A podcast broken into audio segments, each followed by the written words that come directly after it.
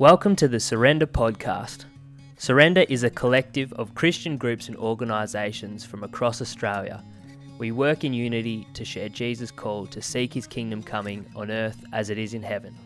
We create spaces for the sharing of stories that motivate, support and equip people to love their neighbour, share good news and live justly, both locally and globally. Please note, Surrender provides spaces for conversation and storytelling and does not necessarily endorse the personal views of any one presenter. This is Brooke Prentice and Reverend Jeff Broughton's Bible study entitled Justice, Reconciliation and Recognition. Jeff Broughton is a research scholar for the Public and Contextual Theology Research Centre and a lecturer in Practical Theology at St Mark's National Theological Centre. He's also the rector of Paddington Anglican Church in Sydney.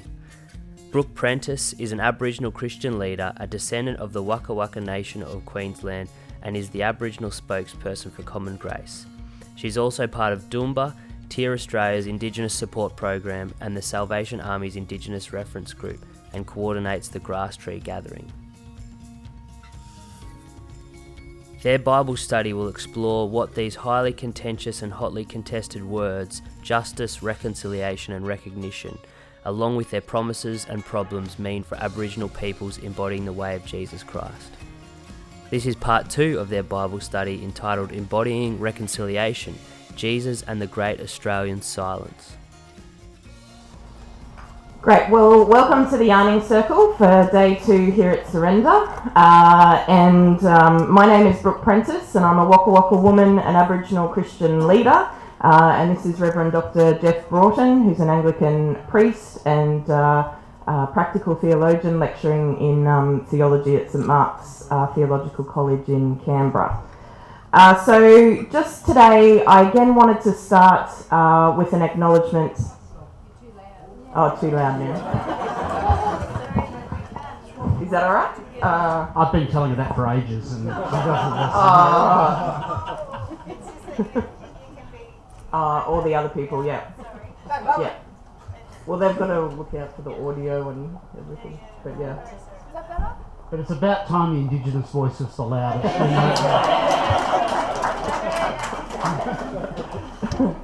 All right. So, is that okay now? We're good, Amy? Good? Yeah. Yeah. Okay.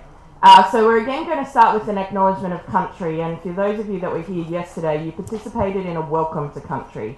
And I just want to make sure that people understand what the difference is. So a welcome to country is done by a local Aboriginal elder, and Aunty Diker is an elder of the Wurundjeri peoples of whose land we're on. An acknowledgement of country can be done by any person. You can do it in your personal life, from a public perspective.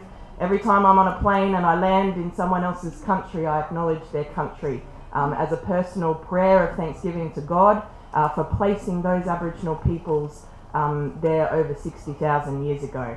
And when we do this acknowledgement of country, we remember that there are over three hundred nations of Aboriginal peoples in this land that we now call Australia.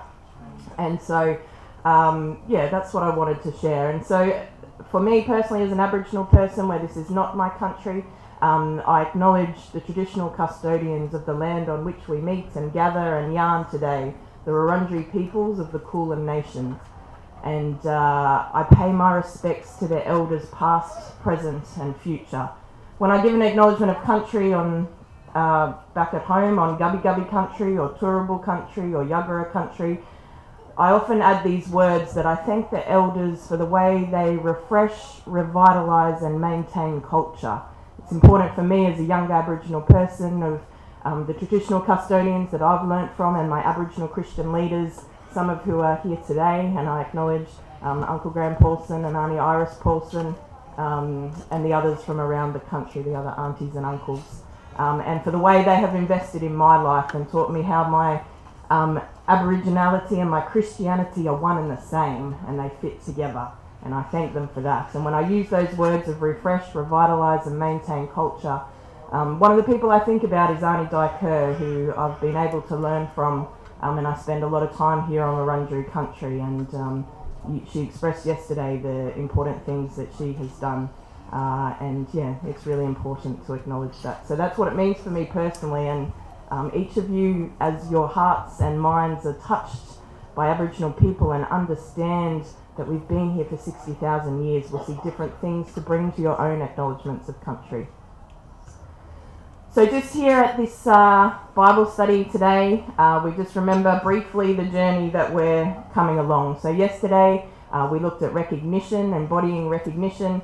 Today we're walking through embodying reconciliation, and then tomorrow embodying justice. Um, so I'm just going to hand over to Jeff.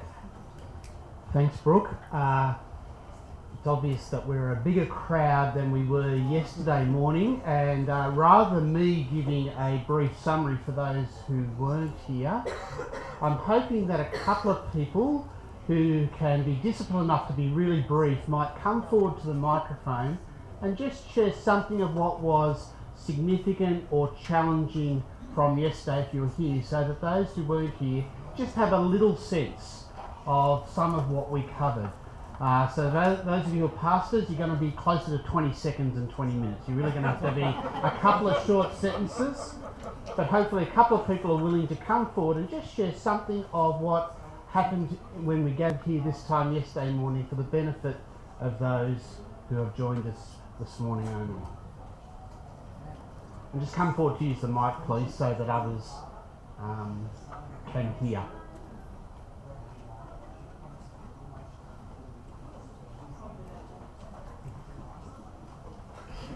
Three, three, five, come out, three.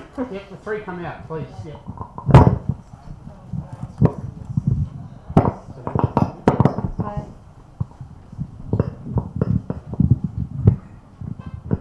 I'm never a friend of these microphones.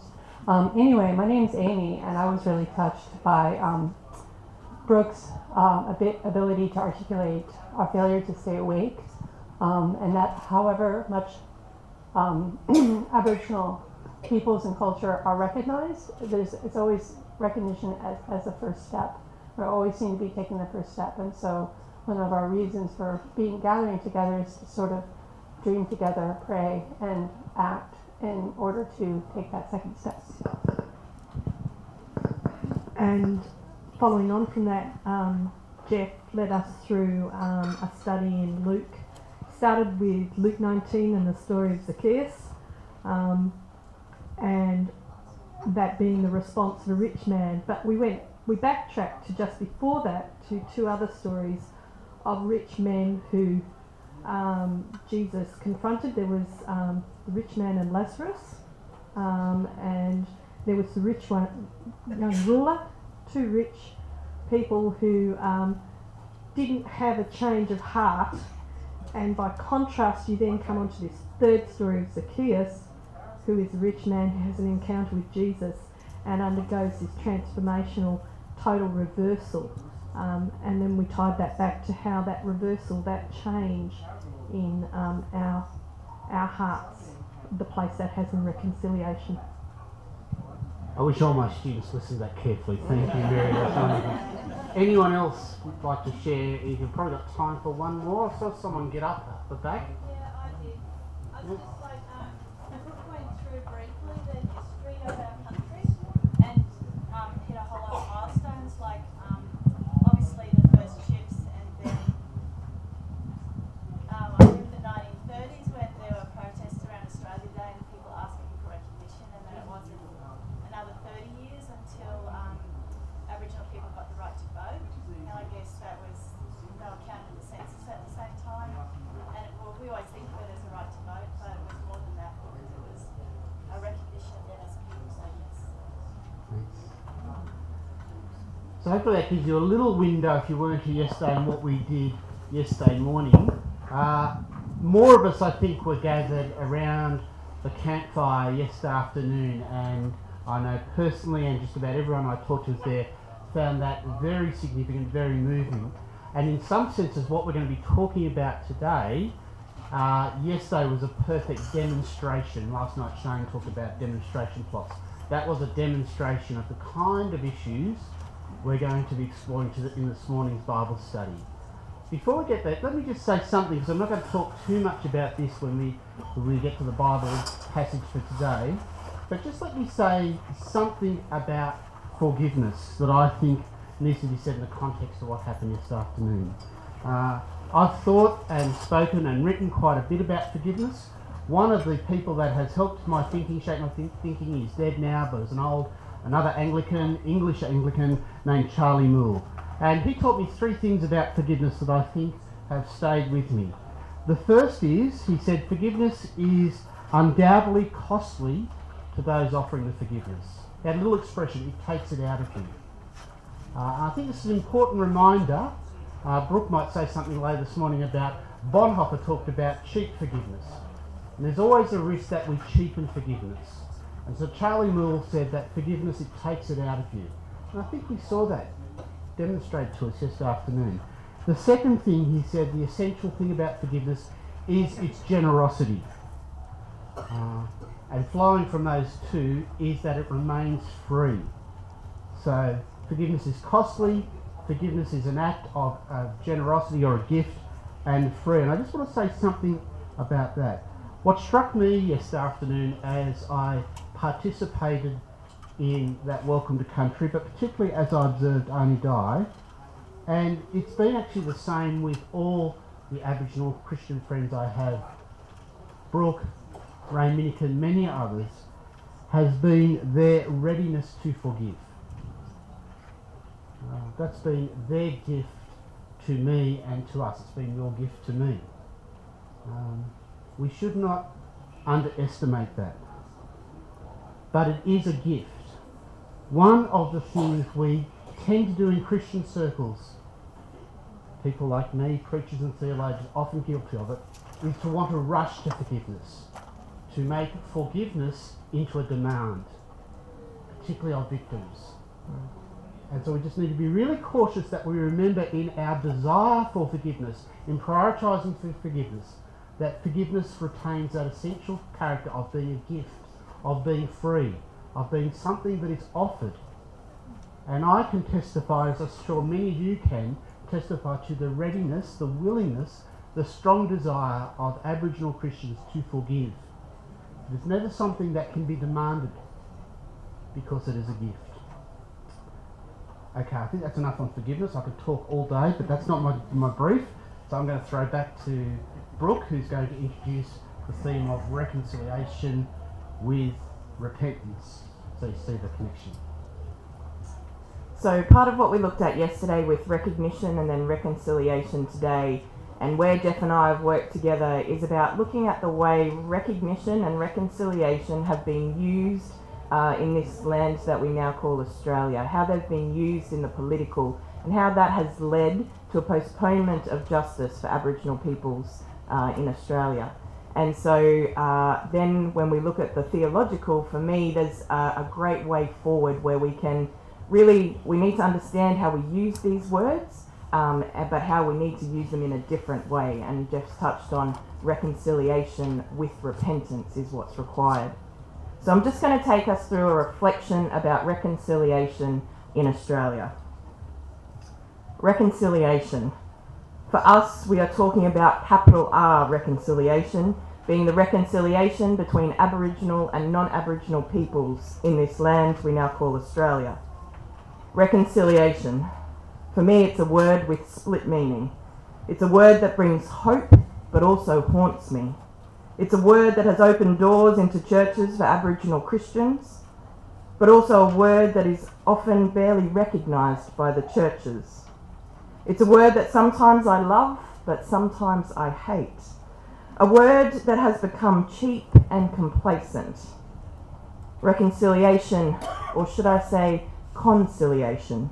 If you were in my Indigenous sister from Canada, Cheryl Bear's workshop yesterday, you would have heard her say the same thing. I've said it many times before, and other Aboriginal Christians have as well. And why? But the particular thing about conciliation in this country is that it's based in our political, going back to seventeen eighty-seven, when King George the third's instructions to Captain Arthur Phillip at St James's Court on the twenty-fifth of April seventeen eighty-seven contained these words: "You are to endeavour by every possible means to open an intercourse with the natives and to conciliate their affections, enjoining all our subjects to live in amity and kindness with them. When we look at where we are in Australia two hundred and thirty years later, in twenty seventeen, where reconciliation has not been achieved, maybe we should look at these original instructions and actually be working for conciliation. Reconciliation, a word that has been in my vocabulary since I was eleven years old, which coincidentally was nineteen ninety-one.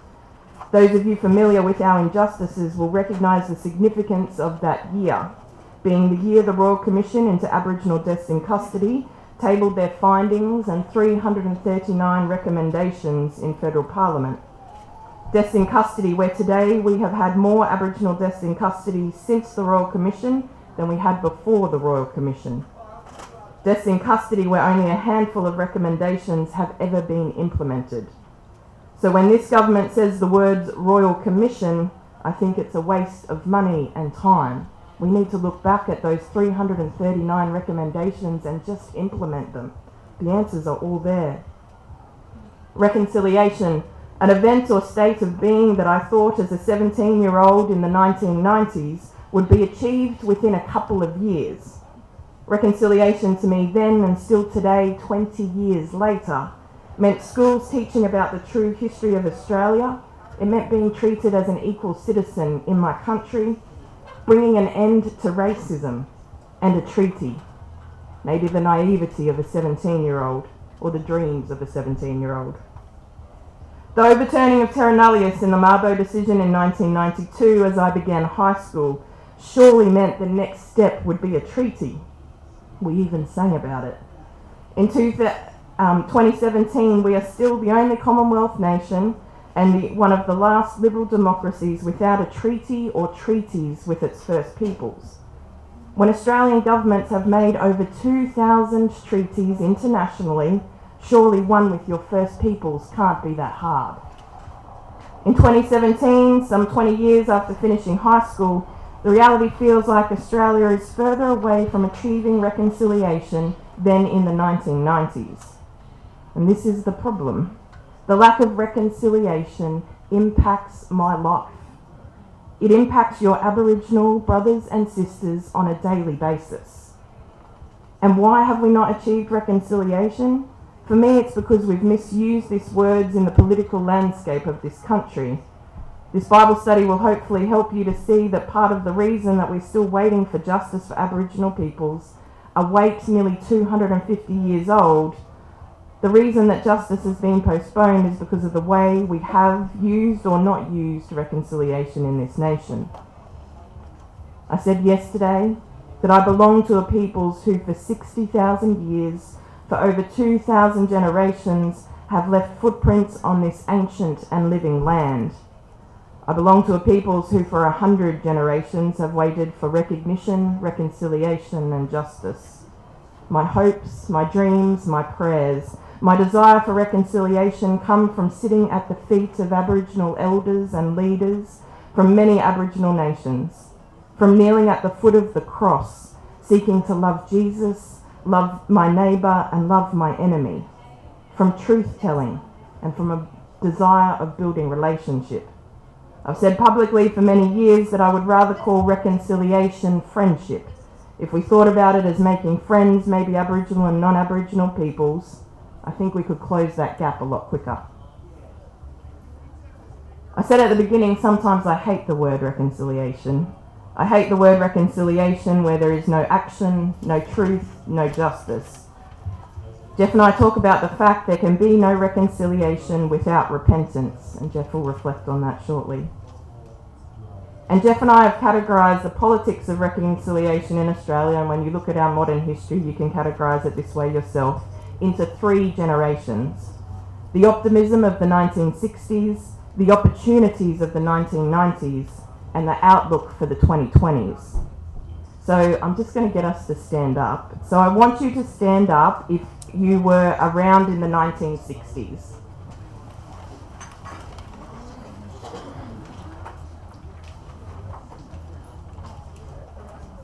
Those of us around in the nineteen nineties can stand up and join. No, stay standing.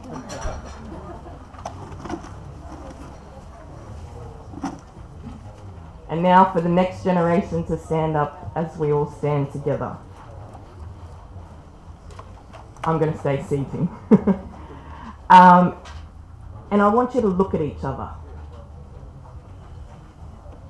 Look at each other and see Jesus. Look at each other and see your friend.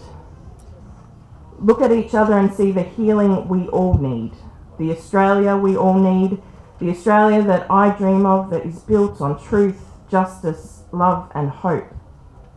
The new Australia where ancient hosts and old and new guests learn to walk together in friendship into the twenty twenties. We're in this together. Let us today here, standing as three generations, from the seventy-five-year-olds to the seventeen-year-olds, let us not postpone justice any longer. Let us actually bring the action to reconciliation. You can all sit down.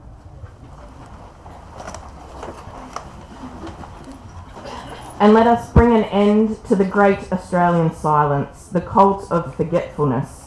Phrases first coined in the nineteen sixties by W E H Stanner in his Boyer Lectures of nineteen sixty-eight, and if you haven't read them, go back and read them. And I hear this word post-colonial sometimes used, and it often perplexes me as much as reconciliation does. Post-colonial describes an academic aspiration, but it is not the Aboriginal reality, which means that a public theology of justice grounded in the life, death and resurrection of Jesus must be able to name transparently and remember truthfully Aboriginal injustices. A Christian stance regarding Aboriginal justice is not a return to the single or comprehensive ideal that can be promoted under the banner of God's justice in the public sphere. Christian justice, our justice, to be publicly credible and politically plausible, must always reject any account of justice that relies upon coercive force employed by those possessing power. So often the justice of the dominant becomes the dominant justice. We need to look no further than Aboriginal deaths in custody. We need look no further than the floors of Parliament House or our national newspapers last week when we look at the attack on native title to help the dominant mining companies, the attack of eighteen C and then the Racial Discrimination Act to help the dominant apparently get free speech. To me, there seems to be much free speech. The dominant justice in Australia has been built on this cult of forgetfulness. Bonhoeffer articulated that cheap, cheap grace is first and foremost preaching forgiveness without repentance. Reconciliation so far in Australia shows that cheap grace is political reconciliation without remembering, repenting, confessing and forgiving. Surely as Christians we know the meanings of these words, and we can lead the way through love for one another to a reconciliation that includes remembering, repenting, confessing and forgiving. I'll hand over to Jeff. The Bible read? Oh yeah. Uh, does someone have a Bible that they would be willing to read for us? John twenty-one. Can you come and use the mic for us too? Thanks.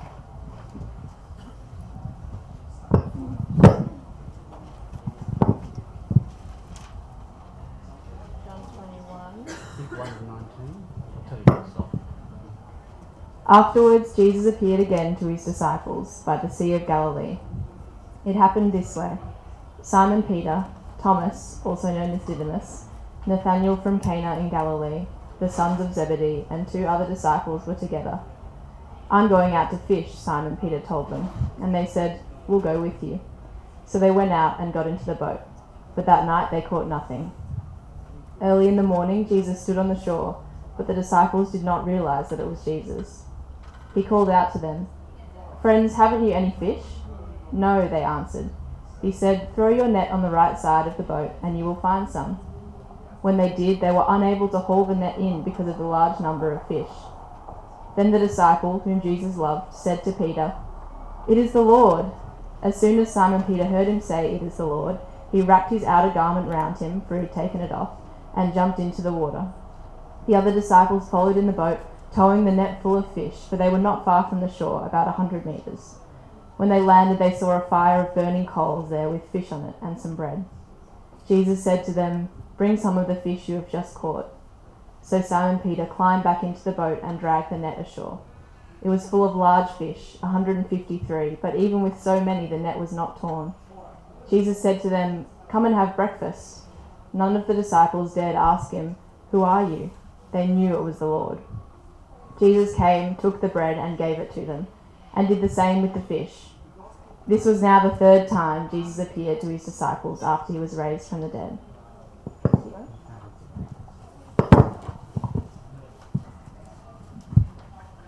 Thank you. What's your name? Mia. Mia. Thanks, Mia. Hopefully what you're feeling now or sensing is some of the tension in this space that we desire, we long for true justice, true moments of conciliation or reconciliation, like we participated in round a campfire this afternoon. I suspect there's no person gathered here who doesn't want that. Yet, like forgiveness, we can't force it. There's not just merely political solutions to things, like we can't legislate it. So how do we move forward? How do we walk together, as Brooke appealed to us yesterday afternoon?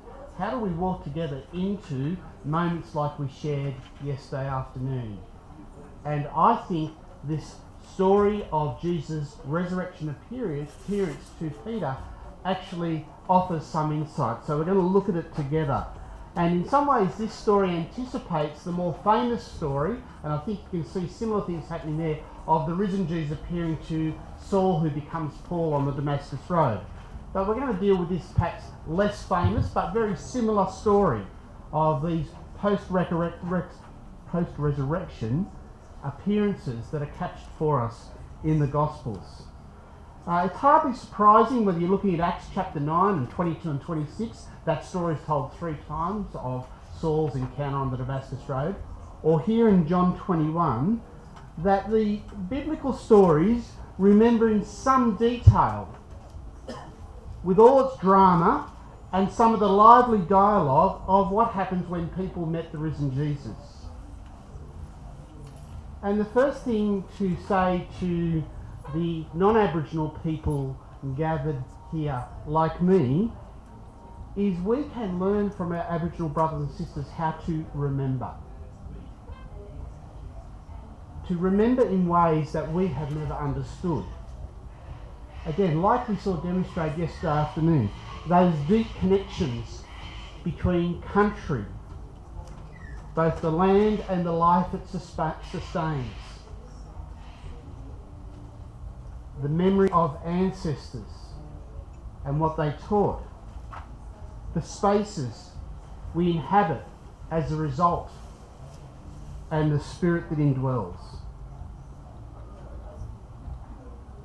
You see, the most common way that non-Aboriginal people like me think about land is a block of land, like a block of wood or a block of stone. But as many of you know, as we heard yesterday afternoon, as we were welcomed to this particular country, this is a definable location with borders, where many personal important events have taken place, where bonding has occurred, where life and death and burial has all been celebrated and, more importantly, remembered. And so those of us who aren't Aboriginal need to recognise that as we come to stories like this that involve remembering, we have a lot to learn from our Aboriginal brothers and sisters who know what it is to remember. And for reconciliation to happen, for there to be true and lasting repentance, we need to know how to remember. It's often skipped over, but do you notice that this story of Peter's, if you like, repentance actually focuses on geographical locations? There was a courtyard fire previously where three times Peter denied Jesus. Again, scholars like me are good at noticing the three times he did. We don't notice there's a fire. I'll say a bit more about that. And here, around another fire, Peter is reinstated. Friend and colleague uh, at St Mark's in Canberra where I work, and it's known to many of you I know, John Harris, has written about this. It's helped me understand. I love campfires. I've been going camping and hiking in the bush and then camping four-wheel driving most of my life. I've spent endless hours around fires. But John has helped me as a non-Aboriginal person understand something of what a fire, the campfire, means for Aboriginal peoples. It is home. Home is where the campfire is built, and it can be anywhere on country. Not any particular place on country is home. Home is where the campfire is built. That is where people gather. It's where all those important ceremonies took place, where connection was reaffirmed and established, particularly in meeting places. And so here we have in this story in John chapter twenty-one, two things that white fellas like me can easily skip over. The importance of remembering, the importance of the campfire, and they're right here in this story. So if I can just have a little word of advice to my non-Aboriginal brothers and sisters in the room, when you sit down and open the Bible, occasionally sit down and open the Bible with an Aboriginal brother and sister and get them to help you understand what's going on.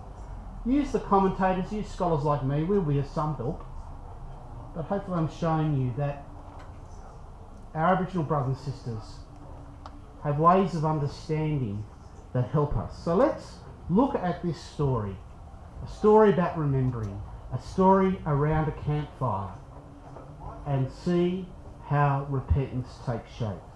The first thing we see is the way Peter's wrongdoing. He's denied Jesus. He's not followed Jesus to the foot of the cross. How that is remembered. And this is the difficult, painful part of this.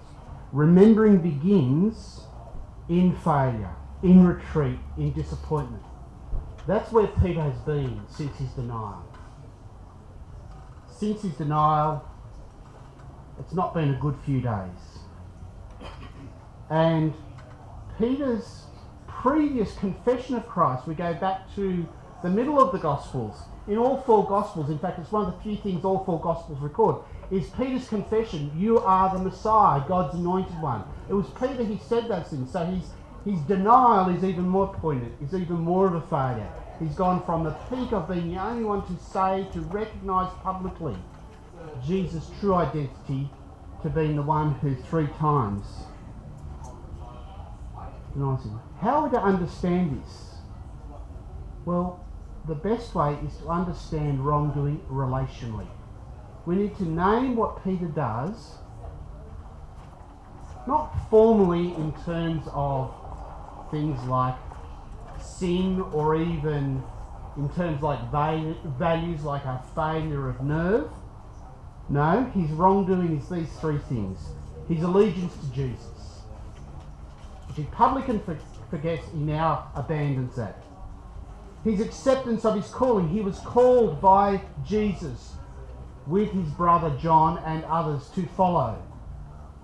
And so he's not only denied his allegiance, he's abandoned his calling, and he had this authentic role of leadership amongst the twelve. He was one of the three, the inner circle, Peter, James and John. And many people, particularly our Roman Catholic brothers and sisters amongst us, think he was the preeminent one amongst those three. Let's not get into a theological debate about that, but whatever way you cut it, Peter had a significant leadership role.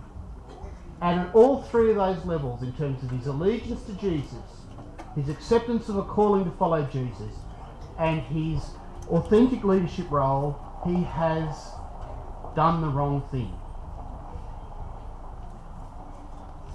And so for the last few days, he has been living with that sense of he's been disloyal to Jesus. He has denounced his calling to follow Jesus. He has defected from the twelve. The twelve are dispersed. They're not where they should be. They're hiding in some room.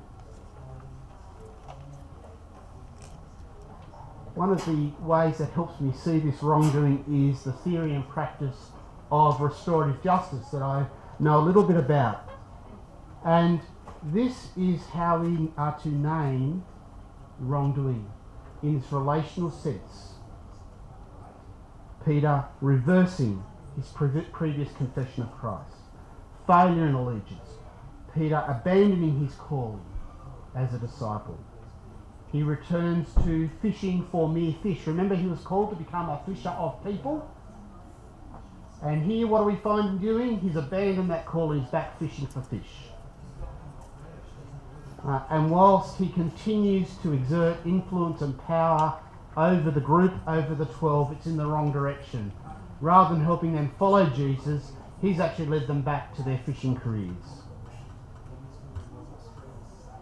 First thing I want to say about this context of reconciliation between Aboriginal and non-Aboriginal peoples in Australia is these relational dimensions are often overlooked in our public and political life. It's painful, it's difficult to do, and we saw it happen yesterday afternoon. But the relational distance that exists between too many Christian Aboriginal people and Christian non-Aboriginal people. We heard, who was it, sorry, yesterday there, you're taking notes seriously. Sorry, your name? Pam. Pam. Named it. For seventy-five years she's existed in churches and not been told the story of Aboriginal people.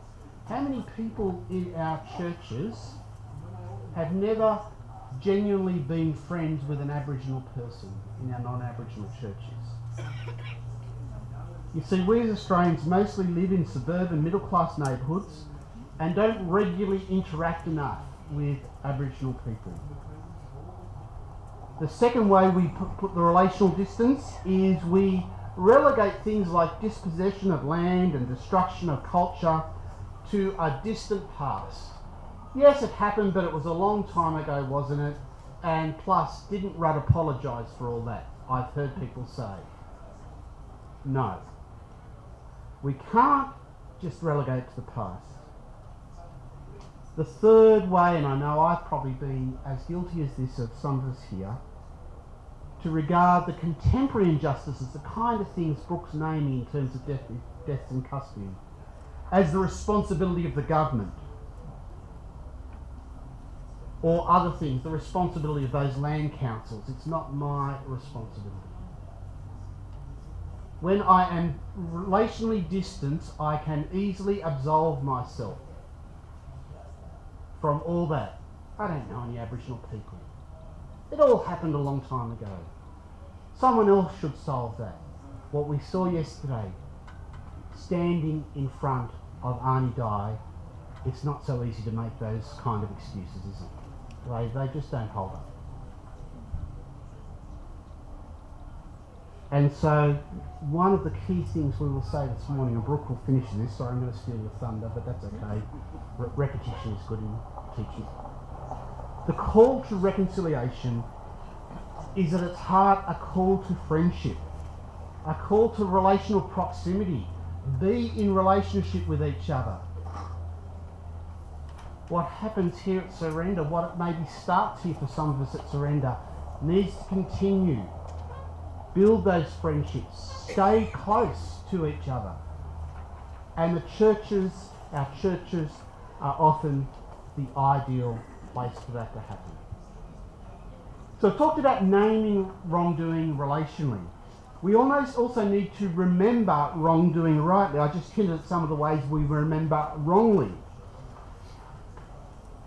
And again, we begin this where relationship is denied, where people are forgotten, where the known has become unrecognisable. That's exactly what's happening in John twenty-one. This Jesus who Peter and the disciples have just spent three years day and night with appears to them as unrecognisable. And so Peter's encounter with the risen Jesus begins just after daybreak in dark, barely lit places where you can see a bit but not quite enough to be sure. Peter is on a very familiar beach, the Sea of Tiberias, doing very familiar things. He's fishing. Now, some people judge all this as rather harshly on Peter. How on earth can he go back to all this? This is aimless desperation on Peter's part. How should Peter remember his courtyard denial? Is fishing just a convenient way for him to forget? forget his own failure? More crucially, how might Peter remember rightly his allegiance to Jesus? How might he remember again his acceptance of the call to follow Jesus? How might he remember his authentic leadership role amongst the twelve? Again, sometimes preachers like me get a bit distracted in these stories by a miraculous catch of fish and the symbolism of the number and the tearing of the net. And look, that's all important. I'm not going to do any of that this morning. I'm sorry to disappoint you. But I want to focus in on some other things. And to do this, I need to just have a little brief um, excursus on the role of memory. Um, been a lot of research done recently in the last decade of fifteen years on how memory works, particularly as uh, we learn more about the brain. And so history, memory and forgetting have been rich areas of um, research for a whole range of disciplines. For our purposes, how do Australians, and I'm talking here about non-Aboriginal Australians, how do we remember the wrongdoing done to Aboriginal people? What can this story in John chapter one tell us about that? And also, secondarily, it's not my main point, how should Aboriginal people remember the wrongdoing done to them? The debate we saw earlier this year over the meaning name of January twenty-sixth is just one example of this in our public life. And again, Brooke's already mentioned Stanner's piercing assessment of what he calls our cult of forgetfulness.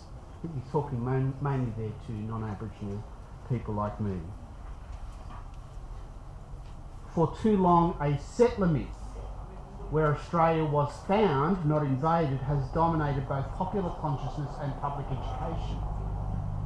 And you can feel the backlash against that when it's challenged. Australia wasn't founded. For too long, the legal fiction of Terranullius, a land belonging to nobody, permitted dis dispossession, destruction and death. So this cult of forgetfulness, it's kind of a cute phrase, is neither benign or innocent. We have not remembered rightly. And theologian Miroslav Bolt says there is something happening when we remember uh, that is two things going on when we remember.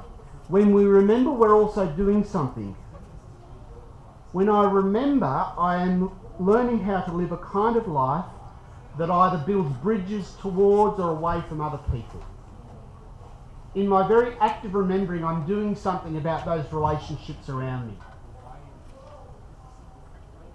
So how do we remember in a way that builds friendship and reconciliation? What I'm saying here is remembering rightly is not just about the past, it's also about the future. The right kind of remembering is required for the wrongs we commit and not just the wrongs we suffer. Yet you know, and I know, how quickly memory gets distorted, both on the part of those who've done the wrong thing and those who've suffered the wrong thing being done to them. Witness just a small in disagreement in fraction between husband and wife. Of course, I'm not talking personally here. This would never happen to me. But even half a day after an argument, how easily our memories have changed about what was actually said or the feeling with which it was said. Memory so quickly, easily. When we take it out of just a small thing like a disagreement between a husband and wife, how can we remember rightly about things that have happened in our collective history? Terrible wrongdoing, terrible injustices that continue. The answer is our memories need to themselves be redeemed. Those of us who have done the wrong thing, who have perpetrated wrongdoing, have to have our memories redeemed. Those of us who have suffered wrongdoing also must have our memories redeemed. I don't have time here to explore the full implications of what I mean by that, but just let me give three instances, three examples of the way remembering can be redeemed. Remembering in a redeemed way means remembering without blaming the victim. Hopefully we're all familiar with this concept of victim blaming. Remembering that is redeemed memory means remembering without evading for the wrongdoer. You notice how people often fess up to wrongdoing as they also evade responsibility for it? I'm sorry about such and such, but I didn't mean it.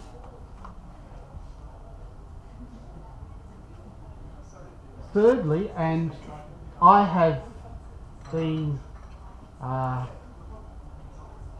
heartbroken to be part of an Anglican church that's had to go through a Royal Commission and face up to the past on those particular things. One of the things I'm being reminded by that in that particular context is that the community cannot remember rightly, cannot have a redeemed memory if it abandons either victims or wrongdoers. And too often the church wants to wash its hands, pretend it didn't happen, cover up. So redeemed memory in three ways. The victim can remember without being blamed. The wrongdoer can remember without evading responsibility for what happened. And the community, and in this context, the church generally, and maybe the Australian public generally, does not abandon either the victims of the wrongdoing of the past, nor those who, who, who, who, um, who perpetrate the wrong. I'm going to skip ahead because we're running out of time. When we've remembered in that way, there's one more step that we find difficult. We need to interrogate that wrongdoing. It's not enough just to name it. It's not enough just to remember it in the right. We need to interrogate. We need to ask sometimes hard questions. The narrative in John chapter twenty-one, the story on the beach, continues with this full net of fish, with sacramental hospitality. Jesus breaks the bread and the fish. And a gracious welcome, Jesus says, "Come and have breakfast with me." And now in this abundance, the fullness of fire, of food, of friendship, and I suggest here that our Aboriginal brothers and sisters understand much more the meaning of what's going on here, what Jesus is doing, than, than we uh, non-Aboriginal people get. It's here that Peter and the other disciples, do they secretly hope that maybe Jesus has forgiven and forgotten? Maybe that denial in the courtyard, maybe it's all good. He's inviting me to the fire. Phew.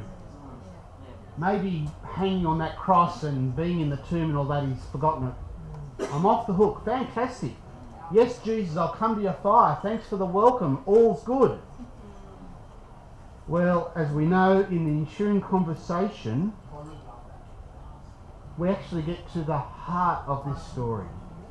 Gently, yet persistently, Jesus interrogates Peter. Not once, not twice, but three times. Do you love me?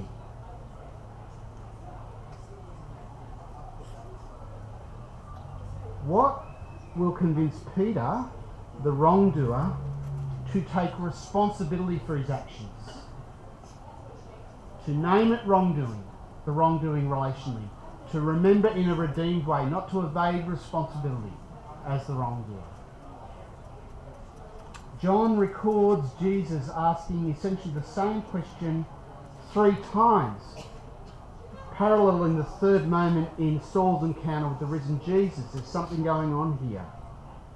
In Saul's encounter, there's a revelation of light, there's a voice from heaven, and then the question, "Saul, Saul, why do you persecute me?"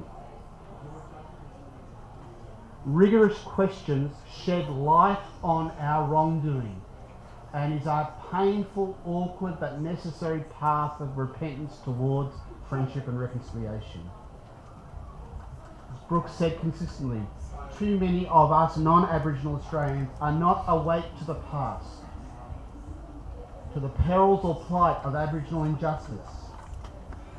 We have not been prepared to ask the difficult questions of our history, of dispossession, of destruction and even death of Aboriginal people.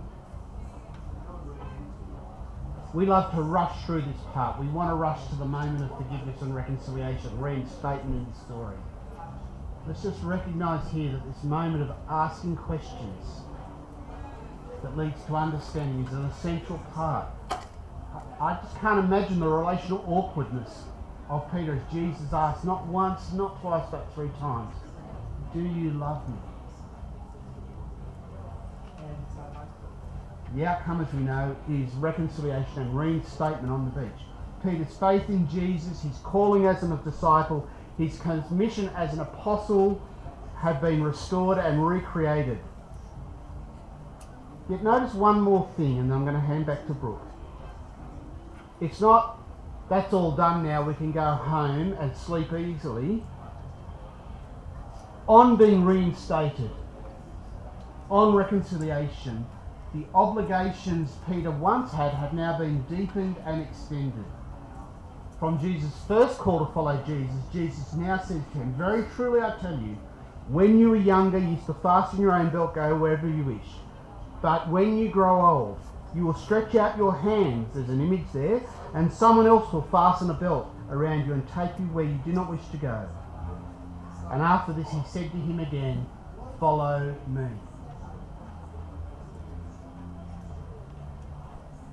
Where Peter ends up is a much deeper, fuller understanding of what it means to be a part of those who want to embody the way of following Jesus.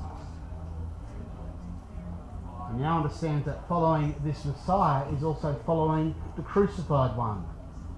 But following this crucified one, something that he couldn't do just three or four days earlier, also means following the risen one. The risen one who has restored him and called him again to embody him on the way. Just before I conclude, I said at the beginning, I talked about Royal Commission. The one Royal Commission, uh, and as Aboriginal people we often have to prioritise because we don't get a lot of space. Uh, so yes, absolutely, those recommendations need to be uh, implemented. The one Royal Commission that we haven't had in this nation, that other nations have gone through, um, like South Africa, Canada, is a Truth and Reconciliation Commission, uh, where we actually remember rightly as a nation what has happened in this land. Um, those aren't perfect examples. They didn't, some of them didn't go far enough in bringing about justice.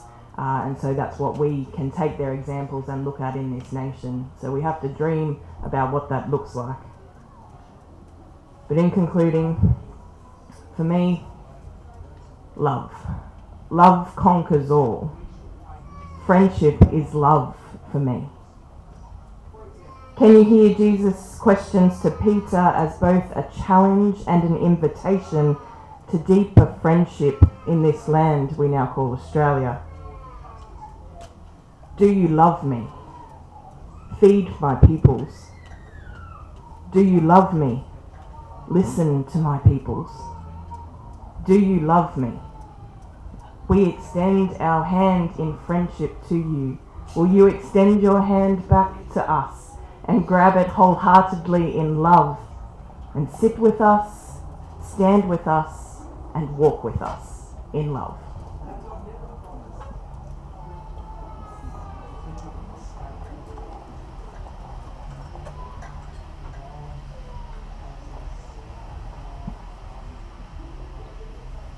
Only got a few minutes, I'm afraid, for questions. Old preachers have it, but there may be questions. Yeah. I would just ask whether um, the word reconciliation was actually unhelpful for remembering rightly, considering that there was no conciliation from the beginning, apart from maybe a handful of white settlers. And I just wonder whether treaty is a better word. And actually defining, and that's actually acknowledging that there was conflict and that we actually need firstly a treaty and then, then there's a way forward. As the First Peoples of New Zealand had from from the beginning?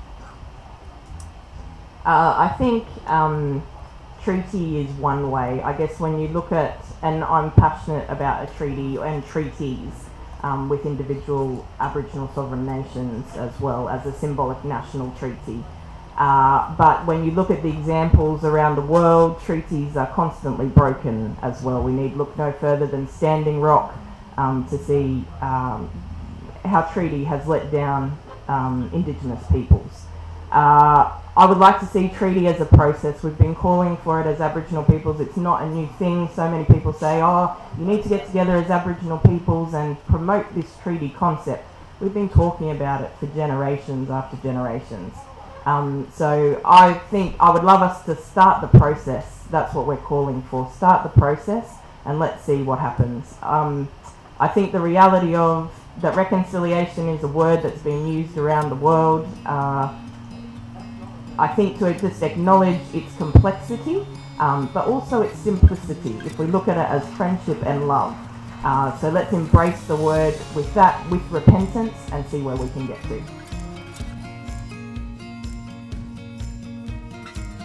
This is one of many conversations recorded live at Surrender seventeen Melbourne. We hope you enjoyed this conversation and check out our website surrender dot org dot a u for more resources and opportunities to get involved.